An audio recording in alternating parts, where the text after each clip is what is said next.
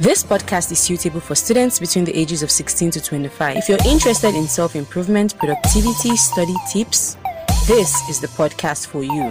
Welcome to the Sweet and Sour podcast. My name is Abdul Mumuni Hikmat. I'm a student just like you. I'm passionate about personal development and productivity. So, if this is your first time listening to this amazing voice, don't make it your last. If not, sweetie, you know how we roll now. Let me hear you say H to the I to the Q, to the M to the A and the T. H to the I to the Q, to the M to the A and the T. H to the I to the Q, to the M to the A and the T. Hi, sweetie. How is your day going today? I really hope ASU has not caused you to fall into a state of depression. Please, I beg you, don't let it get to you. My advice is for you to either volunteer for an N G O or learn a digital or physical skill.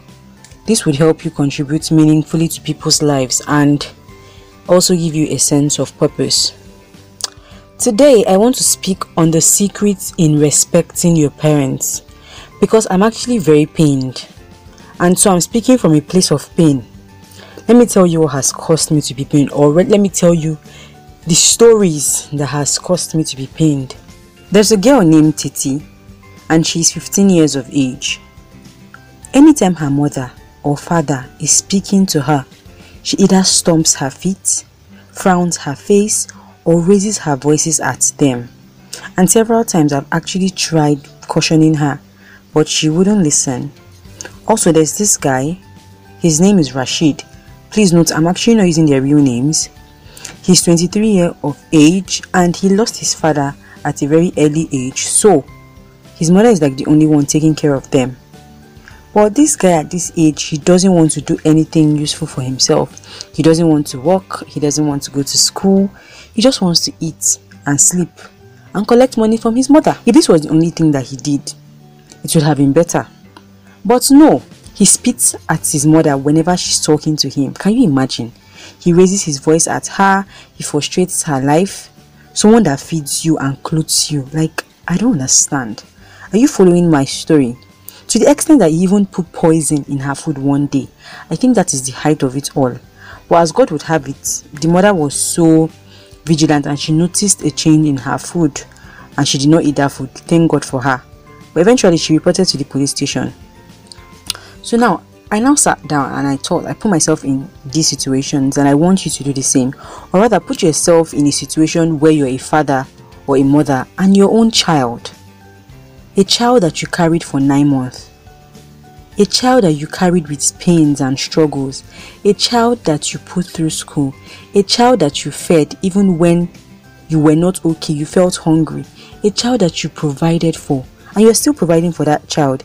A child that you clean their diapers, a child that you could not sleep when they were sick, now grows up and think, okay, they become adults and they can now raise their voice at you or disrespect you.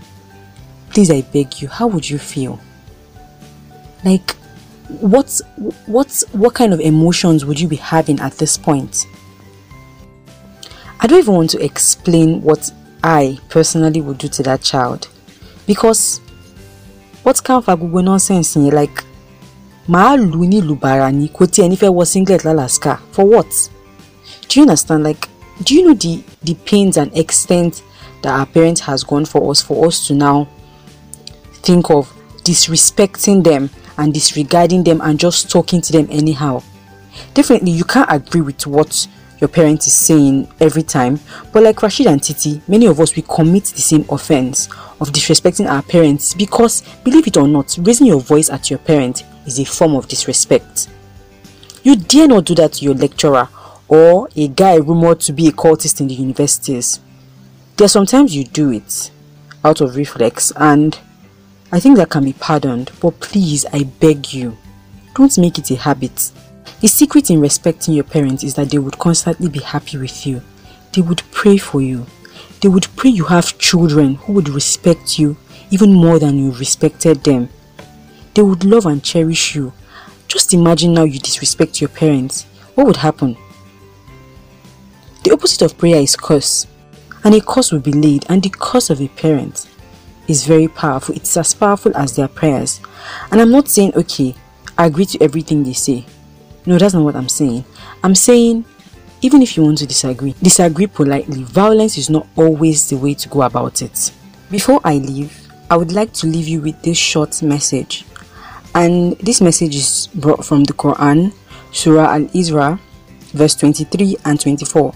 And the verse twenty-three says, "And your Lord